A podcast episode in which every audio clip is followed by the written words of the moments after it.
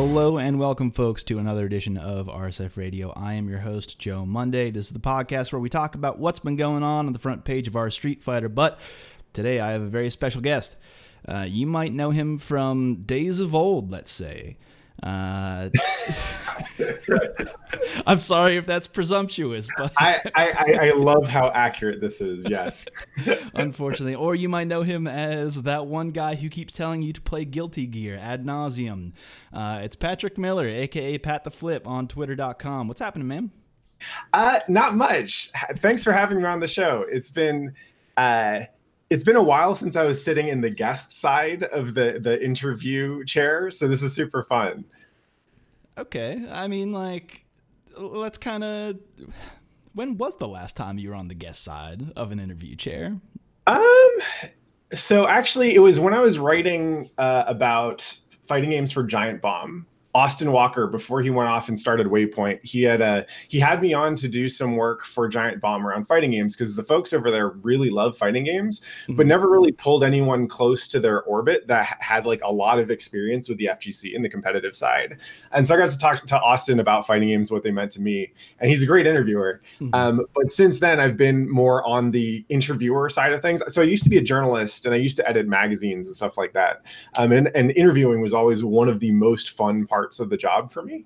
Um, and and since then I haven't had that many chances to be the the interviewee. So I'm I've been super looking forward to this. It's a it's a and the the RSF community has been super supportive of a lot of my work. Um, so I felt like this was it was it was just a great opportunity to like jam with y'all. Wow, uh, that's that kind of spins off nicely into what I was going to ask, which is, well, first of all, I was I was trying to do the math in my head of like when was like what year was Austin at Giant Bomb before he left for Waypoint? Like trying to work back the math in my head. Mm-hmm. Like five years ago almost or like yeah so i think i i was working with him towards the end of his stint at giant bomb and that would have been around like 2014 i think it's making me feel old 2014 man. 2015 yeah Fuck. Shit just keeps moving, Dude, man. time is fucking relentless, and 2019, hell of a year. Uh, yep. well, in in any case, uh, that does lead into the question of what you've got going on and what you've been doing because you haven't been sitting on your hands. Uh, you haven't gotten away from fighting games. People might say, "Where's Patrick Miller?" But I think you've come, you've you've made a comeback. I think. It's it's true. So I never got away from fighting games, but I wasn't doing a whole lot of public work for a long time. Um, mostly just because I had my own shit to focus on. Mm-hmm. Um, but what happened actually, so for the last couple months, I've been a lot more active in streaming, and then that in turn got me more active writing about fighting games again. So um, some of y'all might remember I wrote the uh, From Masher to Mash Master. Uh, it's the it was a primer intended to introduce people to fighting games using Street Fighter and kind of classic uh, Super Turbo, and then a little bit of Street Fighter Four uh, as a as a jumping off point for teaching kind of fundamental concepts about fighting games in general. Mm-hmm. Um, and I used to um, edit some some feature content for SRK and all this other stuff. And then I kind of dipped out for a while because I had my own stuff to focus on. I was still playing a lot, but I wasn't in the content creation game. Um, mostly just because my like full time job. Did the spirit of Marvel die in you? I actually did. I wrote about that for Giant Bomb, and yeah, it's. I'm not gonna the, ask the that question and not know that, Pat.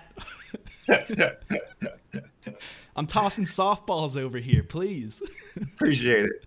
Uh, um, good article, though, so, by the way. So yeah, so what happened was uh, I had gotten out of the content creation game for a minute, um, in part because uh, I realized that G- Guilty Gear was the game that was really making me happy and really making me feel like it was respecting my time, and so I wanted to drill deep into that game, which like you could learn Guilty Gear forever, and uh, then I was boxing one day because I, I, I do martial arts and stuff outside of just fighting games. I was boxing and I ate a super nasty left hook, broke my nose, and I was out of combat sports for about a month. Oh, and I, I, was like, well, since I have this free time, I might as well start streaming.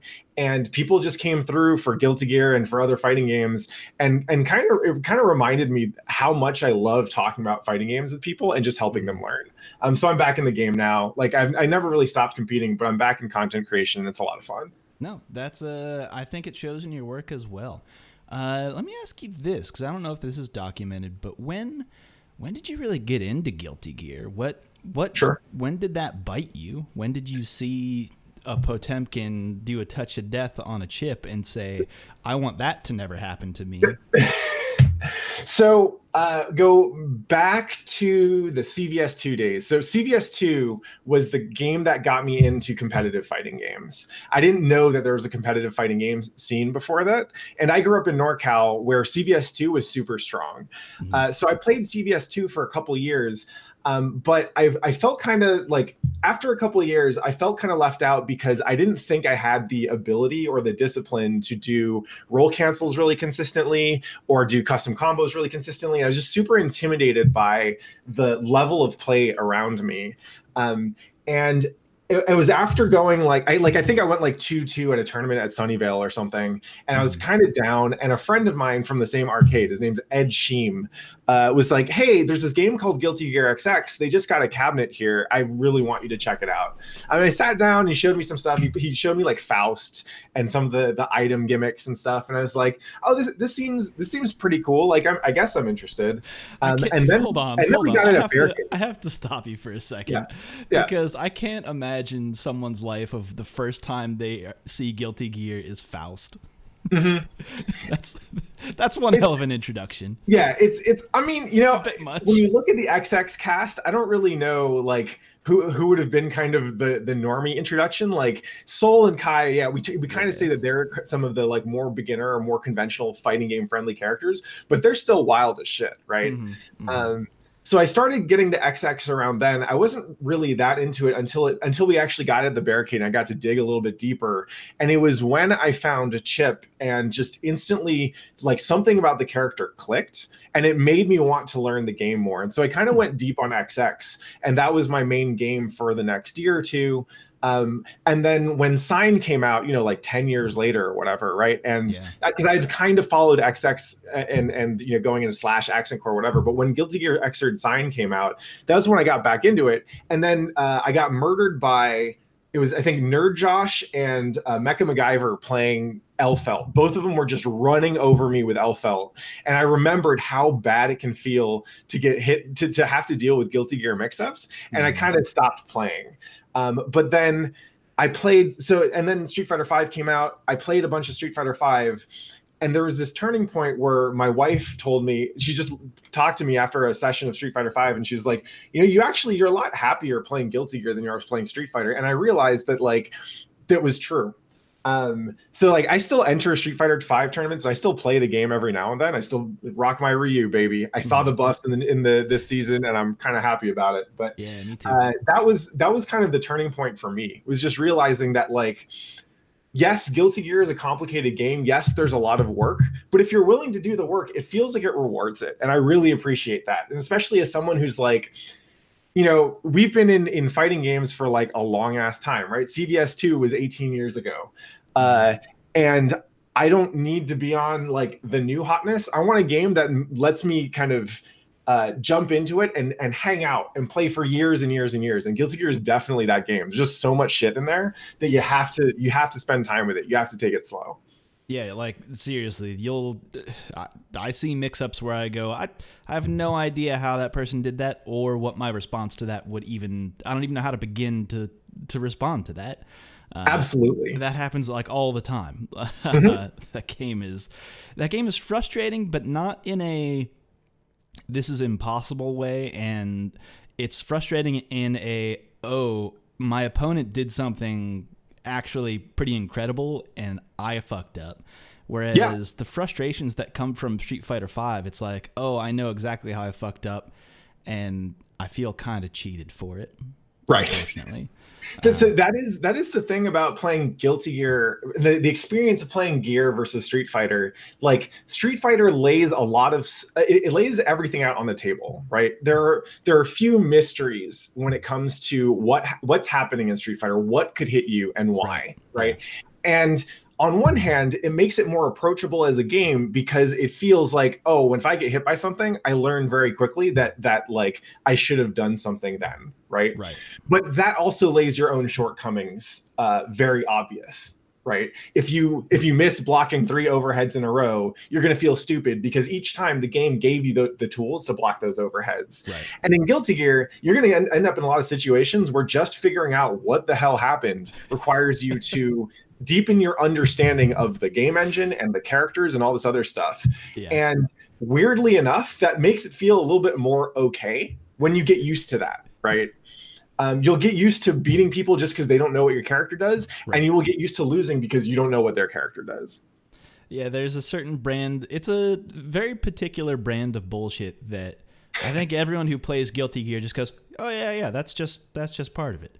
Yep. Um, there's there's actually a neat analogy. So when it comes to martial arts, uh, I do a little bit of a lot of stuff, okay. um, but my focus is Brazilian Jiu Jitsu, which is this very cerebral form of grappling. Um, if you've oh shit, sorry, my my computer uh, went in almost sleep mode for a second. Anyway, so I do Brazilian Jiu Jitsu, um, and it's it's really it, it is kind of like body chess, right? So if you've ever watched the UFC, all the submissions tend to come from uh, Brazilian Jiu Jitsu or kind of analogous submission fighting arts.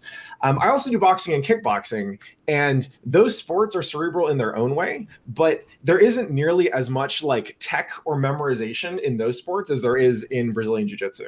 So I just like fighting games that I can apply a lot of brain power to over time. Would you? Um, I like to feel smart to give, when I'm playing these games. Would you be able to give a like a concrete example of something in Brazilian jiu-jitsu where you might have escaped a grab, for example, or slipped into a, a hold? Is that something you'd be able to do?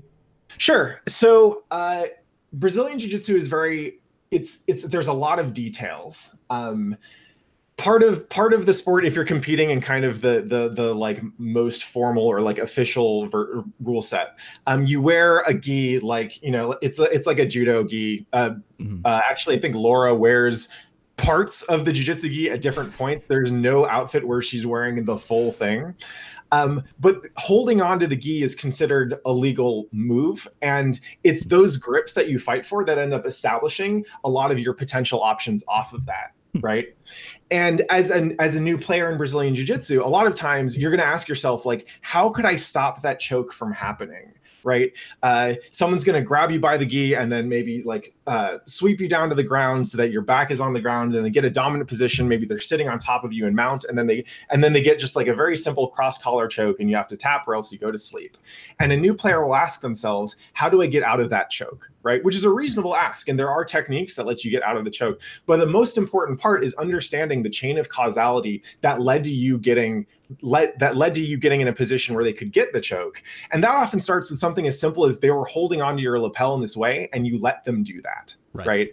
In Guilty Gear, you'll end up in a lot of situations where the ask on the defender is like, oh, you have to block low for four frames, then up, then high for five frames, then low again. And then if that didn't work, uh, then you need to blitz or something like that, or you need to time a jump out or whatever. And that's really hard. Right. Right. And so, so one of the questions you have to ask yourself is, well, how did you get in that position? Right? Don't be there. and that and, and being able to work to, to understand that the chain of causality that led to that, which which could be like, well, why were you in the corner? I got hit. What did you get hit by? I got hit by this thing because I was, I, you know, I, I was mid screen and I jumped back because I was worried about this. Okay, well, instead of jumping back there and getting hit and getting pushed to the corner from that, maybe you should have tried something else, and right. so on and so on and so on. Um, yeah, it's funny. Like, go ahead. No, it's that I love that that train of thought because it wasn't the it wasn't actually the bullshit mix up that killed you. It was that you fucked up in neutral. You air dashed right. when you shouldn't have, or some you overextended. Like you can always trace it back to the time that you actually like you didn't have to end up there. There were right. so many other mistakes that happened before that mix up. I love that. It's it's funny to me that like in in Street Fighter, when you're teaching a new player Street Fighter, the classic advice you give them is don't jump, right? And it's because as a as a new player, you quickly learn, oh, jumping in moves me through the like quickly through the screen. I get to put out a big attack. If they did anything on the ground, I don't have to worry about it. And then you get dragon punched in the face right and and then you start losing from there in guilty gear a lot of the the advice not so much for new players but for like intermediate players a lot of what we tell them is to look at the screen and it's because when you get to a base level of skill at Guilty Gear, your hands will have remembered how to do things that will probably beat new players. And then you'll get you'll lose to to more experienced players and it just feels like they're faster and smarter than you. And when you look back at it you realize that what happened was you didn't actually look at what was happening on screen before making a decision. And it's and it's that kind of depth and complexity and the simple massive stuff that you have to learn in gear to start playing effectively like it feels rough for the first couple months off often for the first couple years it's it's like it's it's a hard game to get into especially if you're not if you don't have the right community to play with um, but you get to feel your mastery really grow in this very tangible way and it's super cool Right. I actually, man. I if you ever want to play with me welcome welcome to come by i'll show you the ropes Oh man, uh, I would actually if I had if I had the time I would. Mhm. Uh, but I I always get stuck up on that advice of telling Street Fighter players not to jump because I feel like that advice is so limiting. Mhm. I granted like because there are times where it's like, oh, you actually you do need to jump. Like Yeah. there are there are or at least teach someone the difference between a bad jump and a smart jump yeah or like that neutral jumping is a thing. Just saying, hey, Yeah. don't jump forward, just jump directly upwards. Right. Um, so so it's, so what usually happens to me when I tell someone that is they go okay and they stop jumping and then we have to play footsies but they don't know how to play footsies so they just get swept a lot and they're like hey you told me not to jump but it's, right like yeah, yeah, that So, that, yeah, that is exactly what happens. don't Actually, jump once you teach them don't jump then you have to go through a whole bunch of stuff and then you get back to so the way I usually teach it is don't jump so we can learn footsies. Okay what beats like how do I win in footsies? Well you can counter poke you can whiff punish or you can throw a fireball right? Okay now you're throwing a lot of fireballs. It's really hard to deal with. How do I deal with this? Now you jump. Right. It's like how do you teach someone the value of just walking forward? hmm Like at, at a very intro level, players don't players forget that you can just walk forward. yeah. It's crazy. Um, but as far as things that most players don't understand, uh, tell me about this game called Unist. What is a Unist? And why should I care about it? Yeah, so shout outs to Under Night In Birth EXE latest, um, aka Unist. Uh, if so, if y'all don't know, um, Unist is the newest game added to the Evo Evo roster. Uh, it is it hit, it actually has a very kind of awesome legacy in fighting games. So the studio that Yeah. developed it is called French Bread, and they're an indie studio. Um, you may have heard of Melty Blood. Is the other uh, is is kind of the older anime game that came from that studio. And I've always been really impressed with that team's ability to build amazing fighting games with what are basically indie development constraints, right? They're not Yeah. working with Capcom money, they're not working with ArcSys money for the most part, you know. Um, They don't have like any money. Yeah. And uh despite that they they make really cool games that aren't uh they they're you know they're they're very anime, but they're not like Guilty Gear levels of kind of over the top, right? Unist in particular, I think, is a really good bridging point between a lot of current 2D fighting game communities because on one hand, you have a lot of the, the flexible combo systems and the like complex meta systems around stuff like the grid gauge, for example, um, that anime players coming from Guilty Gear, BlazBlue, Dragon Ball, whatever, will really enjoy. But the neutral in Unist feels a lot more like Street Fighter with really big buttons. Right. So imagine Street Fighter if you had more characters that had like Dhalsim or Menat ish buttons, right? Um, But there is also kind good of- yeah, movement. so yeah the, the movement tends to be much more grounded Yeah. um you're you have to play footsies in that game as, as a significant part of neutral um it's just you're playing footsies with anime style tools instead of uh like more more traditional street fighter style tools right so the character that i picked up about a week ago his name's chaos and his shtick basically is that he has this super cool dinosaur friend um, and that's his puppet. And all of his special attacks come out from the puppet, not from where Chaos himself is. Mhm. So we still have to play kind of traditional footsies, but you have to deal with two characters now, right? Um, and yet, despite that, so you wouldn't you wouldn't imagine that as very Street Fighter-ish feeling, but I still find myself doing things like looking for whiff punish opportunities or walking forward and blocking and that kind of stuff, right? Yeah, that is the weird thing about that game is that I feel like it's it's someone who just if you were to show that game to to just random if you were to show that to someone's mom they would say oh that's a bullshit game that's a that's a that's a game that is in like un, incomprehensible but mm-hmm. put that in front of some like you put that in someone who actually knows how to play street fighter and you put it in their hands and then you say go it might not immediately make sense because there's a lot of meters going on but as soon as you get the feel of it you go oh, okay. Th- yeah. This makes sense now. It takes it's, a minute because there's a lot of bullshit flashing. There's a lot of anime happening. There, there's a lot of stuff going on. Like they do.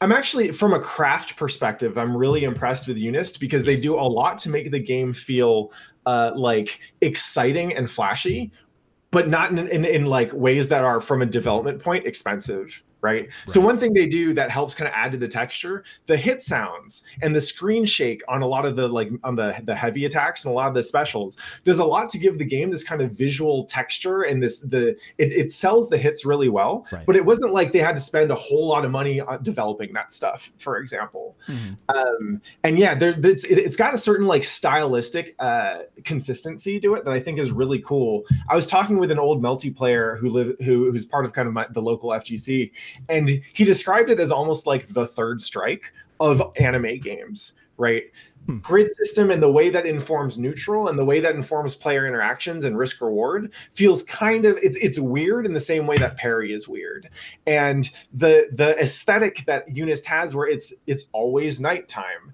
and you're you're playing with characters that are generally like fighting game versions of like anime high school kids like there's a consistency to that that isn't always there in a lot of the other bigger games which is right. I, I, really i think if if unist is your thing it's probably very much your thing the, the other thing that i will say about it is that even though it didn't have a huge budget it has one of if not the best uh, in-game tutorial mm-hmm. of any fighting game of like any modern fighting game. Uh, at least the one that came out with uh, with the latest release of Unist, which came out last year.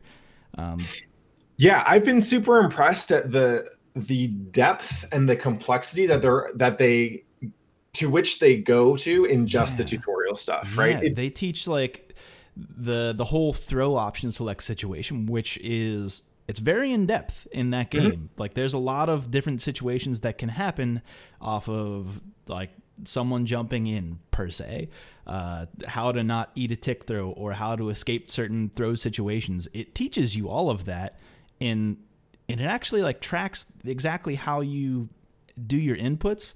So mm-hmm. like let's say it, the object of the tutorial is to uh, like tech a throw, let's or escape a throw. Yeah. And it's it's saying you have to do this very specific line of inputs in order to avoid this specific situation. If you just tech the throw the way that you would you just press the button, it doesn't work. It has to say, no, you have to do it this way because we know what you've been up to. yeah, even little stuff like just showing the frame count on how long yeah. you you held a direction in the input display. I'm like, oh, this is really nice. Like you can tell that Unist was made by people who know what the game is they're making, right? They're not making this for yeah. uh, like a super casual crowd. This is probably not going to be your first fighting game. But if you're invested in getting good, they will give you the tools to do that. And I thought that was super cool. Yeah. It's one of those things where man, I have said I have said this exact thing into this microphone a number of times, but it is it feels like a crime that the easiest game to get into, Street Fighter 5, I think, mm-hmm. has lit, like basically no tutorial or if anything like a harmful tutorial. Yeah. Whereas Unist, which is like the least accessible game at first blush, actually has the most accessible tutorial. It it feels like a crime. Is that a mm-hmm. crime? Mm-hmm. It's I, I, I would describe it as a difference in philosophy, right? Sure. Like Unist is a game that's made for a fighting game player who knows they're a fighting game player. You know, you know what you're about, and you you know exactly what you want, mm-hmm. right? I think Street Fighter is made for people who love Street Fighter, and some of those people are competitive, and some of them aren't right? And yeah, I don't, it, I, I have no idea what it's like being on the Street Fighter dev team, but I, I wonder, like, how well they know the different segments of their players, right? Because there's clearly a competitive community that loves Street Fighter for for all its competitive fighting game crunchiness, right? And then there's a lot of people who just want to have fun pressing buttons with, with Ryu and Ken in the gang, and striking the balance between those two audiences must be hard, right? That that that actually seems accurate because you can look at the change log and probably I mean, I you know that they're looking at all the data they've collected from the CFN because mm-hmm. you look at the change log and it's like, oh, why would they buff Cammy? And it's like, well, she actually doesn't perform well at, at these certain levels, so obviously right. buff Cammy. But also, maybe Cammy needs buffs. That's that's like I that's my controversial platform in that's, 2019. Yeah, that's that's the hot take coming out of this podcast. I I maintain I hey I read Glenn's aka the Game 2K's book and I maintain maybe Cammy needs buffs. So I think that the approach that Street Fighter takes is it's certainly like if I, if you're a competitive player looking to invest yourself in a game, right, uh, or like a would-be competitive player, like Street Fighter doesn't give you that many tools to be able to do so. That they've gotten better, right? Like being mm-hmm. able to show frame advantage and disadvantage on training mode, that kind of yeah, stuff, is really cool. But I think there is something to be said for uh, not showing a player how, like, not showing them the mountain or the top of the mountain when they're sitting at the standing at the bottom, right? Like most of us who got into fighting games, at least in the old days, we got in and there was a moment or two where we were allowed to feel like we were the baddest in our friend group or in our arcade or in our city or whatever. And it wasn't until we get, we plugged into the tournament scene and kind of got our eyes open to how good people can get that we realized we sucked. Right. Yeah. I think it's really important for, for people to feel good at a fighting game. And if you jump into UNIST and you start immediately grinding through the, the tutorials, there's going to be a lot of times where you don't feel good at a fighting game. Right. Mm-hmm. Um, yeah it's it's a difference in philosophy i have no idea like w- whether whether the street fighter team would consider it as oh this paid out or not um but certainly as a as a player who wants to be able to easily learn what a game's about i appreciate UNIST's approach for what it is oh yeah i think with with, with what they were given and probably the budget that they had they that game is phenomenal in my opinion uh, and it's it's like not super expensive. What it? I didn't. Is it like? Is it only a forty dollar game, or is it uh, like uh, reduced to thirty or twenty at this point? It's it's bouncing around. The, the I think that the retail price it's pegged at is forty. I picked it up on PSN uh, for my PS4 a couple days ago, and it was forty bucks there. But I think there have been on and off again sales and stuff. So generally hover, hover, hovering around thirty or forty. Okay. Yeah. No. On PSN, if you were to download it, it is it is straight fifty at this mm-hmm. at this time, which is uh, that's that is a fair price for that game because it. I don't know if it's the final version of that game. My assumption is that it's the final version of that game because that game came out at least in arcades in like 2012, which mm-hmm. seems like man, fucking 2012. That's like when I started Mm, that's like, like mm, I'm not gonna age myself on, on this podcast, but uh, a long time. It feels like a long time ago. Let's say that much.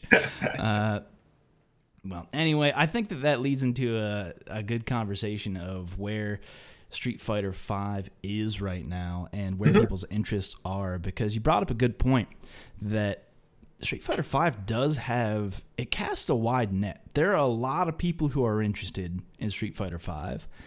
Uh, what people don't actually seem to be interested in, though, is the Street Fighter League USA. yeah, I was. So I've been following the announcements for Street Fighter League a little bit, and on one hand, it is it is nice to see that Capcom is continuing to try different things um, and to, to keep yeah. uh, energy and attention going into Street Fighter Five. Um, because to just leave the community hanging would definitely not feel good. But I, I saw the the way that the team process works and that the three v three format and character bans, and and like I gotta say personally, like to me, I don't think that plays to to Street Fighter strengths as a fighting game. Um, I'll be interested to see what happens, but like it's I don't think anyone's been able to make sustained teams and and like team formats work in a fighting game, and it, I don't think it's playing to SF strengths. I, I, I disagree with that. I actually think that the team format works very well for Street Fighter Five. Uh, mm-hmm. But particularly the character ban, in my opinion, doesn't make sense. Uh, specifically because I think that the team format can lead to a lot of fun situations that are. So here's like my galaxy brain look at it, right? Yeah.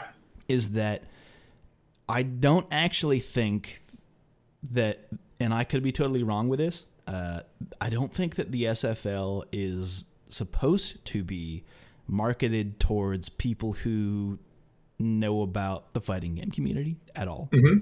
Anyone who's tapped in, in my in my brain, I think they can't possibly be trying to pitch this towards people who are in the know. Mm-hmm. It, it they must be trying to go after the like even like looking at the Facebook like or people who follow Street Fighter on like Facebook, it's like two million people, which sure. like that's a big fucking net. Maybe yeah. they're trying to get some more casual audience into it by introducing some like things that other people are used to from other esports. Right? Sure. Like character bans. Oh, that makes sense for a, a, a Dota or a League or whatever the fuck.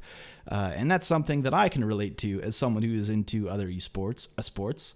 Uh, so I will be interested that in the Street Fighter, maybe. I don't know. But the problem is that I don't think anybody knows about it. Yeah. At all. Because let me tell you, let me ask you this. I asked this uh, to Persia, and and she didn't know, and I think that was very telling. But uh, have you been following the SFL Japan? No. So the only thing, the only way that I personally have been kind of passively following SFL is seeing people talk a little bit about like, oh, the the like, should I campaign for this, right? Because there's the community, uh, like community elected portion of right. the qualifiers, right? Um, and it was it was starting to see that was when I started looking at some of the other stuff around the format. I remember seeing some some content around the format earlier and talk about the character bans. Um, I wouldn't be surprised if you were right about SFL positioning SFL as a way to appeal to other esports fans, right? Like, oh, Overwatch has teams, League of Legends has teams, Dota has teams. Maybe we can try teams in Street Fighter Five and see if that gives people a like a, a convenient access point to get into the game. Um, the challenge, I think, is that whenever so for an engaged Street Fighter player, the the hype is in the tournament season right? And it's seeing like seeing the top eights and the top 16s or whatever of every major tournament, seeing some killer come out of nowhere and and you know like get some upsets on his way to the top, and then seeing how that culminates at Evo, and then how how th- those storylines pay off at Capcom Cup. You have this really strong narrative around the year, uh, the the tournament season for Street Fighter and SFL stuff. If you if you superimpose that on top of the tournament season, it gets confusing, right? Because now you've got two you've got storylines happening in two different layers yeah, I think I think that they are two separate tracks. I don't actually think they're supposed to intermingle whatsoever. Yeah, uh, I think they're supposed to be sold to two different people entirely. Um, but like, to, like the SFL Japan has been going on. Like it's it, it's a thing that has existed. They do a, a much different format. In fact, uh, I don't know if you're familiar with it, but nope. Okay, okay, so they they do it in such a way that it's not top players. Uh, they mm-hmm. have mm-hmm. top players uh, who are the team captains.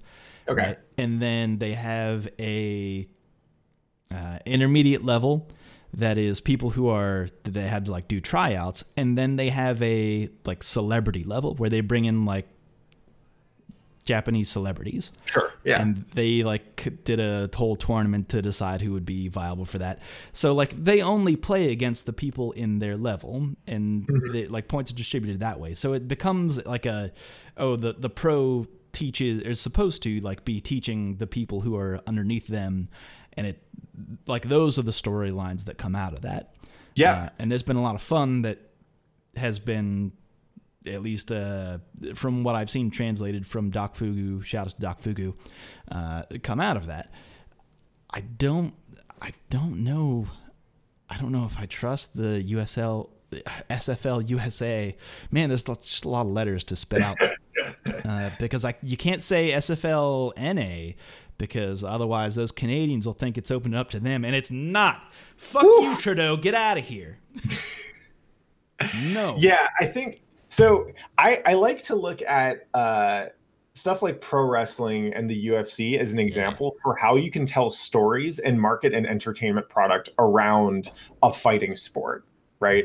Um, and when you look at the UFC, like the thing that you described in in Japanese SFL feels a lot like the Ultimate Fighter, right? The UFC was in a it was in a a challenging position where they were like, it's too expensive to do a UFC every time we want to be on television, right? But we need a weekly show to get to keep people engaged with the product. So let's solve that problem by creating a reality show where you can incubate new talent um, and introduce them to the people who want to tune in to UFC content every week hmm. on this reality show. And then the ones that do well there, then we'll start putting them in the main product, right? We'll put them in the UFC, right. like either the numbered event pay per views or the fight nights or whatever, right? And so they have this, they have a lot of different points at which you can interact with mixed martial arts and their version, their competitive version, right? Um, Street Fighter is big enough that I, I wish they were capable of doing that stuff, right? Where you treat the main tournaments as as the pay per view, and that's where a lot of the big stories come from. And then you do you do other stuff that builds up to that.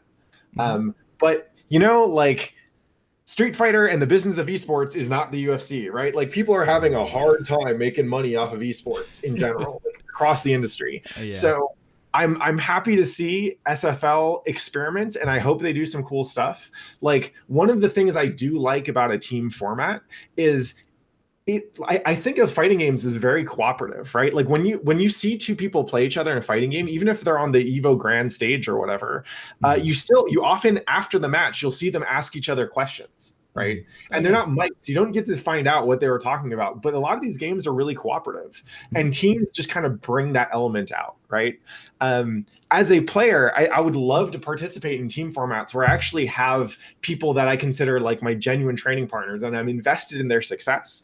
Um, but man, like that's just like you described that as a way to pull in uh, new viewers coming in from other esports. I wonder like how uh, how effective that approach is going to be for classic fighting game players who might just want to see two people talk shit and get hit. You know? Yeah, I'm uncertain because ultimately I feel like that's the crowd who's going to crowd around it is the mm-hmm. people who just want Tuesday to happen every every day. Yeah, uh, and that's fine to a degree, I suppose. Uh, but in my mind, I don't know because in my mind, I have it looking like if I were to do, and I've I've been brewing this idea in my mind for a while, and I'll mm-hmm. try to. Um, uh, get these ideas out here into a microphone, but I've been trying to think of a way to like how does esports in the FGC work at like a local level, like an, an interlocal level, because I look at things like uh, high school sports where you have a region of schools that compete against each other. They're on a schedule, right? Mm-hmm. And what is stopping us from? We know where the locals are. At least, at least we know where the big locals are. Uh, at least from my perspective, having run our Street Fighter and just, I know where. Uh, I, I got a big old list, and I know where to find other lists. But yeah. anyway, I know where they exist. What if we take those lists and we say, hey, bring five people on this date? You will play against these five people from other local, and we're gonna keep track of all of that. It doesn't have to be streamed, maybe, or maybe yeah. you guys just stream it and you promote it however you want to promote it because it's it's your local. Fuck it, uh, and maybe then we have like we keep track of all that I'm just trying to create a network of locals so that it's like so that it's so all the esports money just isn't at the top trying to pitch something that they've created instead of being like, hey, uh, maybe the people who've been doing work can get uh, some recognition, much like the Unist people, who there's yeah. no esports money or has not been for ever, and look what they've made. What if what if we try, what if we tried something like that in Street Fighter or uh, more palatable, less anime games? Let's say. Yeah. I don't know. I think so. That's a that's a cool idea. Um, and it's like team formats have had a whole bunch of success in different incarnations for fighting games, right? Like Cooperation Cup is the classic team tournament that everyone watches, yeah. right? Not just because it's the, one of the most fun third strike events to run every year, but because the team format does actually add something to the hype, mm-hmm. right? Um, and there's a lot of really cool things about what a team format does to like uh, the meta around character selection, right?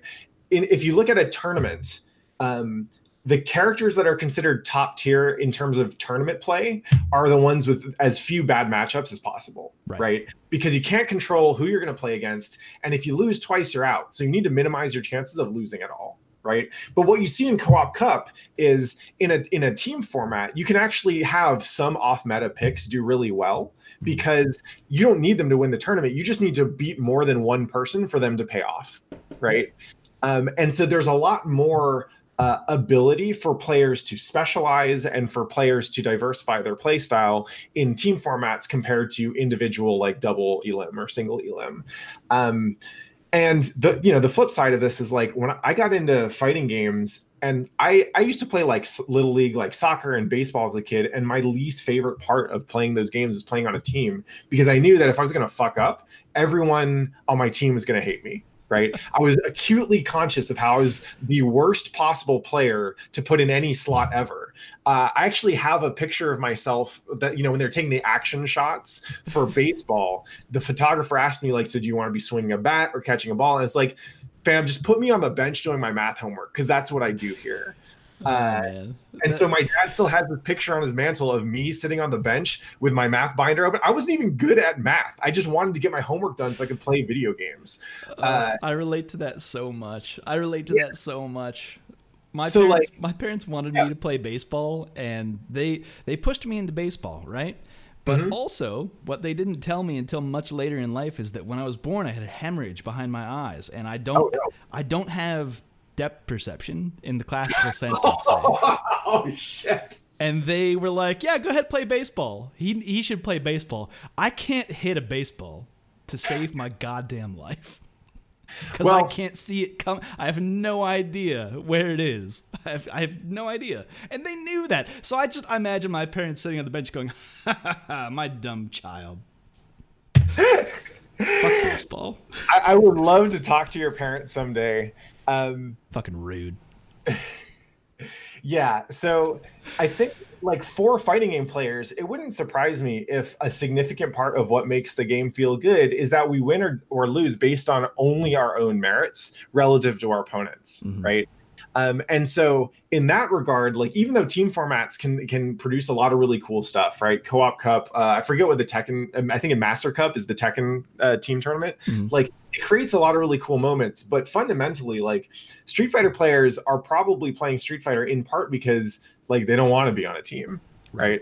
Um, and so, yeah, again, figuring out like who is the audience for this, and how do you design for that audience, and how do you design a way that design the esports program in a way that plays to your game strengths is a really fascinating question. That like, I think fighting games have figured out that tournaments are hype, and that's kind of about it, right? Yeah, oh, yeah. Tournaments and Marvel, right? Tournaments and, and high stakes money matches, like that's that's where hype is for us.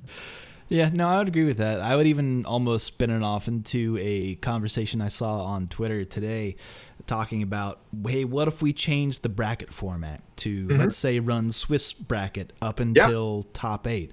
And there might be arguments for that, but ultimately it lands on a, uh, it's logistics for mm-hmm. the FGC and also uh, what's, there's a little bit of hindrance and competition because what if someone is pretty much locked out of getting into the next round, but have to play against someone who needs a win.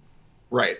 I see some some fixing happening, or at least some like uh, lack of competition, or something that the FGC historically and generally does not respect. Uh, and these are the players who are coming out to events and supporting events. So it's like, for the people running the events, why would you change what they're used to or what gets them gets them paid let's say. Yeah. Um, i mean the tournament format is convenient for a lot of reasons right? Like the rules are pretty clear especially once you once you learn what the losers bracket is and how that works for double elim. Like that's really the only complication. Everything else is very simple. And at the end of the day you know that whoever won that tournament is the baddest motherfucker in that room right? Mm-hmm. which is really what what we want out of that competitive format. But um as an example, like my second Evo, they actually ran a different format for pools. What they did was, and this, I, this is at least for CVS2. I don't know if they did that for other games. Hmm. They put you in a pool of five players, and everyone plays each person once, and the top two make it out. Um, and that was really cool because no matter what, you got to play against four other people. I remember I had Valle, uh, I had this Japanese player named Dan, and I had APOC, and then like one other rando I didn't know of in my pool. And I got to leave Evo, and I was like, hey, at least I lost to like some pretty strong players that I had heard of before, right? right. I got to play all of them. Like that was awesome. And CVS2 playing best of one is fine because that game is long as shit. Yeah. Um, really is. So yeah, there's a lot of room to to like innovate and experiment with tournament formats and with comp- competitive formats. But like like you said it's hard right? Like we have an infrastructure that's set up to do tournaments. That's kind of the easiest format to explain to people. And like people are are are they're coming out for like at best what like one local a week right? Mm-hmm. and that's like a super engaged player. So asking people to, to check out like alternative events is is tough yeah right? really is. Because like as it turns out our time is valuable. And it, it i don't know if it hmm maybe this isn't true. I was going to just throw out a generality there that the fighting game community in general is older than mm. other. You know what? Fuck it. No, I'm just gonna say it. Uh, no, the the FGC is much older, just generally speaking. Uh, and as it turns out, older people have other time commitments in their life uh, that makes uh, maybe committing time to other things difficult. But Anyway. I think also like certainly I, I, when I look at, at, at newer games and newer IPs, like when I see people who play cross tag, I'm always wondering like how old are you? Because because I do feel like some of the newer games definitely pull in a younger audience. Yeah. Also like Smash Ultimate and uh, Dragon Ball, it pulled in a lot of younger folks. Um, but also, I think part of it is net play. Like it used to be that you went to these tournaments yeah. because that was the only way to play against a lot of really good people. And now you can net play with a lot of folks, even just like good players who happen to be in your general region. And so the the the value proposition for leaving your house is different. Oh yeah. No i uh, i can totally relate to that. But all right. I we need to we need to move on though. Uh, i'd want to quickly touch upon uh, before we kind of spin off into what would be the end of this show. Uh, but something that i wanted to bring up that maybe people don't maybe people who don't uh, aren't familiar with your prior work is that you've written the book and you've got a long history in writing uh, basically how to guides on to how to learn fighting games because all of that information to me seems like it's out there. If someone were to search for it, if someone wants to learn how to play fighting games, that information is out there. Uh, so when I see things like, uh, for example, Brian F made a great example video uh, mm-hmm. of this Ken player continually jumping in, swinging for the fences. All he had to do was just play solid defense and and punish him for jumping in. That shit is out there. That exists. Like teaching someone how to kill a scrub is out there. Yeah. I see it n- numerous times, but it, it, just seems that I don't know. It's it's weird that things just keep. Is it weird? I don't know. Maybe this is just me being. I'm breaking the meta a little bit. Is it weird seeing that stuff being repackaged over the course of like two decades or three decades at this point. Like when I see so, James Chen talk like like if I want to actually learn about CVS2, I would look at a FAQ written by James Chen from fucking two decade a decade ago, right? Two closer to two decades at this point. Yeah, but yeah, honestly. it, so so some of it is just that like there's nothing well there are a few things that are truly new in fighting games, right? Like yeah.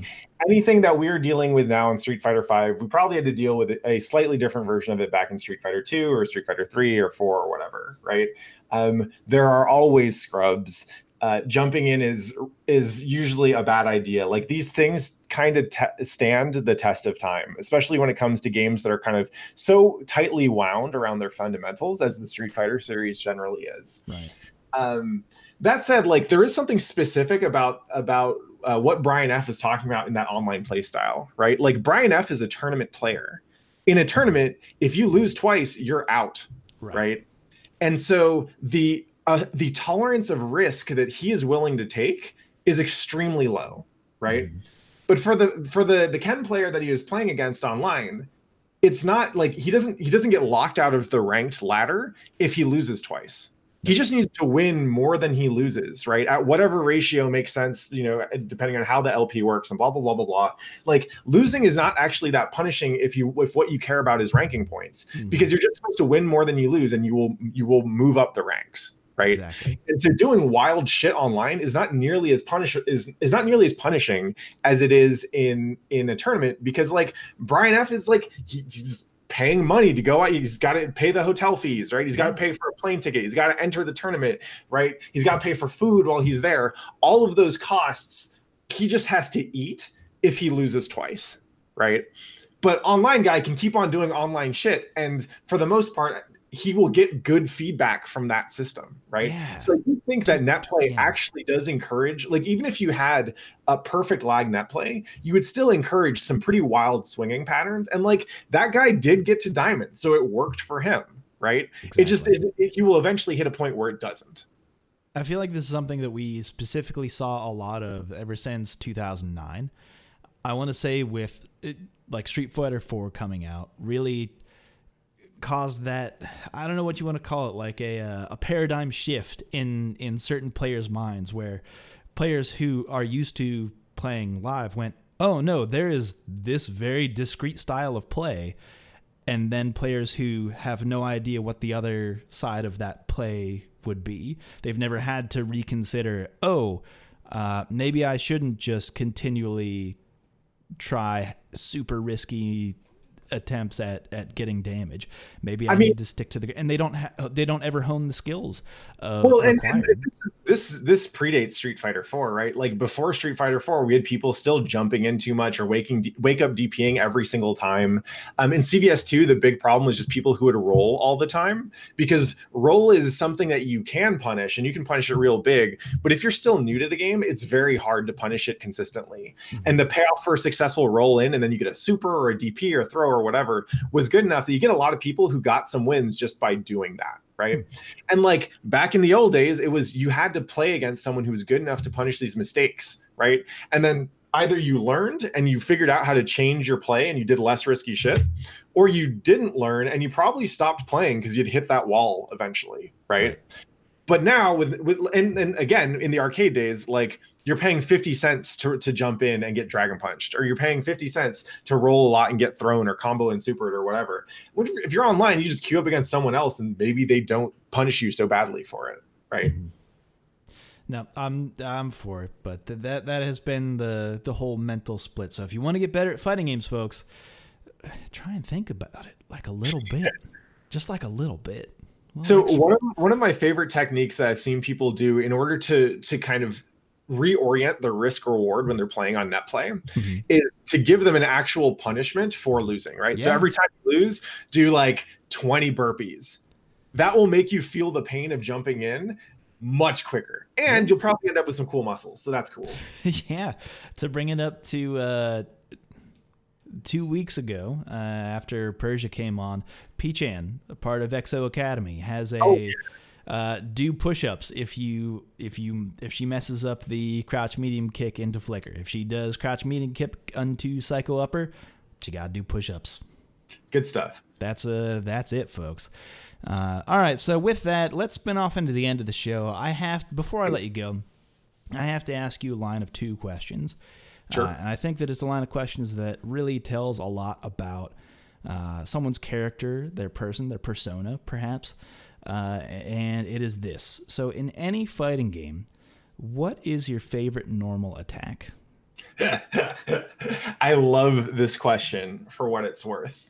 Um, so it's a hard question to answer because you have to look deep. You have to dig deep for this one it's it's funny actually. So I came in in like I said, I came into competitive fighting games, the Capcom vs SNK 2, and a lot of that game is about figuring out the good buttons. That yeah. game is more about footsies and poking than than most other fighting games of that era, and it's mostly because some characters just had buttons that were really really good. Yeah. Um, and I learned this by picking Athena her crouch fierce punch in that game is fucking ridiculous. And it taught me fundamentals. It taught me footsies, mostly because I just mashed the shit out of this button. And then eventually I would have to learn different like techniques and strategies for getting people to get hit by crouch fierce. So 100%, it's my favorite, my favorite normal attack. She does this really satisfying, like, A, when she when she uh, does the crouch, crouch fierce punch the animation itself is just this like super kind of whimsical like girly push.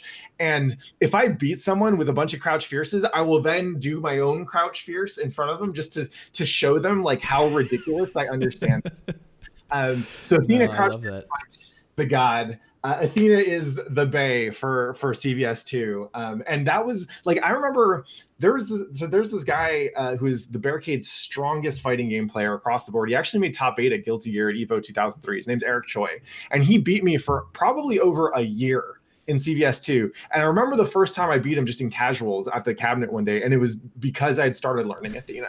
Um, so her fierce punch is like burned into my soul. No, I love it. And I specifically love that you brought up the fact that Something that people don't think of that their brain definitely notices is the audio cues tied to moves. Oh yeah. Oh, I love it. Uh, that's a good answer. I, I love that you had you came prepared. Uh, yeah. Part two of the question though, because this is a two-parter, is what is your favorite combo in any fighting game? Ooh. There's a lot to choose from. I know. Yeah. This is this is tough. And you can, I've allowed people to have multiple answers in the past. I let people, you know, if you want to live your best life, you go ahead.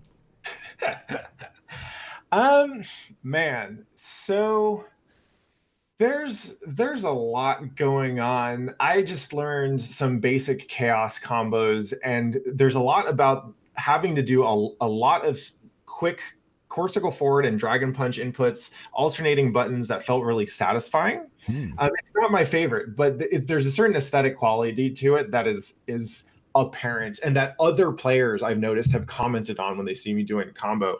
Um, you know, there's there's classics like just like the Guile Four Fierce or Street Fighter Four Ryu's, just like you know pretty much anything into DP FADC Ultra that just feels great.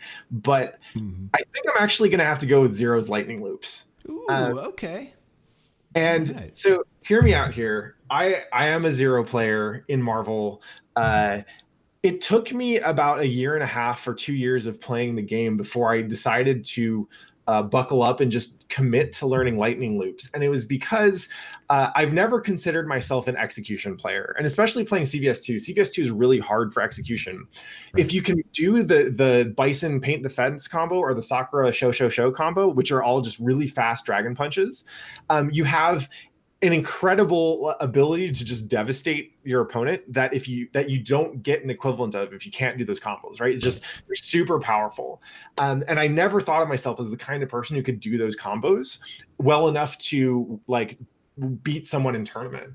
And lightning loops was a combo that like i spent maybe 15 to 30 minutes every day for a whole year practicing hmm. right the loops, getting them on both sides, getting different conversions and setups into the loops. Uh, you know, all these things like uh, there's there's do you want to tiger knee the loop or do you want to do a very quick like jump and then the, the clean DP motion? And there are kind of reasons to do both. Um, I would I would like kind of I'd change my leg position. I'd, I'd like tense up different parts of my body to get ready. To wait, do- wait, wait. Wait, you have to. I need to know more about this what was the so difference in position? I need to know. I have I, I to get. Like, I have to get into the nitty gritty here. I'm sorry. Yeah, I, I, was sitting on. Uh, if I was sitting with my stick in my lap, you know, in like a classic tournament posture. Uh-huh. Uh, normally, my my knees would be flared a little bit. I have long legs, um, and the chair, like the chairs, are usually kind of low, right? So yeah. I flare my legs out a little bit so that the stick is kind of. Uh, you have the edges on um resting on each leg, right? And I've got like a lot of space and stuff. Mm-hmm. And when I would get into the lightning loop mo- mode, right? So when when he's when it's playing the cinematic um, that goes into the the the super, right? Um, I would like I just like kind of like shake up real quick, right? Just like you know, like like make sure my my my neck is like well adjusted, and I'd, I'd hunch over the stick, um, and I would actually feel myself like bend my knees inward a little bit. I can't honestly tell you why I did it, but it's something that I just picked up through training mode, and I would continue to do it. And I don't know if it helps or not, but it was just it, was this moment where it's just like, okay, I earned, you know, I well, I quote earned the hit. most of his hits. um, I earned the hit, and I or I got the hit. Now I need to do the thing, right? This right. is the thing that I've practiced for. This is the thing that I'm doing every day because this is how I win right? And like, so I played Zero Doom Vergil. My Doom fucking sucks. It was foot dive for days. My Vergil fucking sucks. It was just X Factor 3 Helmbreaker. But my Zero would hit those fucking loops. And it felt so good to get them just, be- just because I never, I was never the kind of player to win with that kind of stuff, right? right? And then eventually, what got me out of Marvel was realizing that there's so much power, and I'd invested so much time learning that part of the game that I would just beat people who probably are smarter or better at the game than I was in all these other dimensions, but I wasn't giving giving them the chance to play, right? And at a certain point, I was just like, you know what? I'm too old for this shit. Like, I'm not I'm not here to win because I did this combo better than everyone else. And that was kind of when the spirit of Marvel left me and went on to somebody else. Um, it's great for them. I come back every now and then, but like I've never had such a complicated relationship with a combo as I have with lightning loops but at the same time, your level, your general level of execution has increased. Yeah, you can't and say I, I you can't say that you're you're worse off because of learning those combos. You're in fact much better off. You're in a better position. Yeah. It was it was rewarding, and it was it was it was a great learning experience. And at the end i moved on. And now i can like kind of do the loops but I, it's they're bad. Well you got because you're not in the correct position. You got to lock in. You have to you have to fully engage into the the lightning loop position obviously. it's, it's, it's some real anime shit man. Like i just, just see my eyes like cloud yeah, out. like, anything. I don't cuts across. Like, what happened? It says i won. No i love it. I love the the close in on the eyes and it's just that that vignette across, and that's the sweat, the little bit of sweat dripping down because you're getting into the the lightning loop mode. Uh, that that's some real Hi Score Girl shit right there. Um, I'm for it. But anyway, I gotta let you go, Pat. But it has been a pleasure having you on, uh, talking about pleasure old games and talking about uh, what you've contributed to the FGC and what you have continued to do so because you have a Patreon. Am I? Uh, and that's still open that you're continuing to work on. So you want to plug that perhaps as we spin off into the end of the show? Absolutely. So uh, it's been it's been incredibly rewarding to make content streaming and writing for for the FGC. Like I do a lot of Guilty Gear stuff, but I also make a lot of a lot of content that I think anyone in fighting games can learn from. Mm-hmm. Um, and I'm trying to help grow the community. So a lot of the stuff is aimed towards new to intermediate le- level players. Um, so you can find me on Twitter.com/slash Pat the Flip if you want kind of the the daily ramblings. Uh, I, I, post all my writing on my Patreon, which is Patreon.com/slash Pat the Flip, um, and all the money that I get from that generally goes to either support other folks in the fighting game community or helps further the work that I'm doing.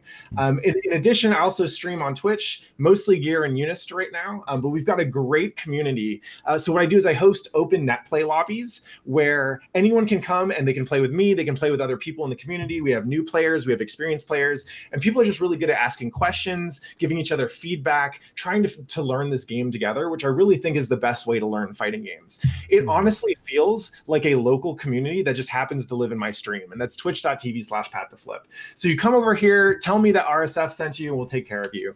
Um, and yeah, thanks again for the opportunity. You've got a great community, and it's it's it's really awesome to be part of this podcast and just give it get a get a chance to interact with y'all because um, I've seen I've seen uh, how y'all keep the love for Street Fighter alive, and it's honestly inspiring. Oh man, thank you so much. That uh, oh man, got me on my heels for a minute. Not, not you. I'm not used to seeing love. I'm moderator on Reddit. Uh, goddamn. There, there's a lot of love in fighting games if you know where to look for it, man. that's absolutely true. There's so much. That's the that's my idealized FGC. There's those those big chunks of love that I like to cling on to in between Tuesdays. Anyway, folks, that's a show. you can find me at Super Joe Monday on Twitter.com or at Reddit SF, which is the main Twitter account for the sub, or just head on over to our Street Fighter and find me user Joe underscore Monday. Uh, don't forget about the tournaments on Mondays. We don't have them on Friday because the SFL for the West Coast coincides on Friday as well. Uh, so check out what Kamikaze Warrior has planned. He's got some some ideas brewing. Uh, so tune into that. Uh, but tune in next time for another edition of RSF Radio. But until then, folks, take care.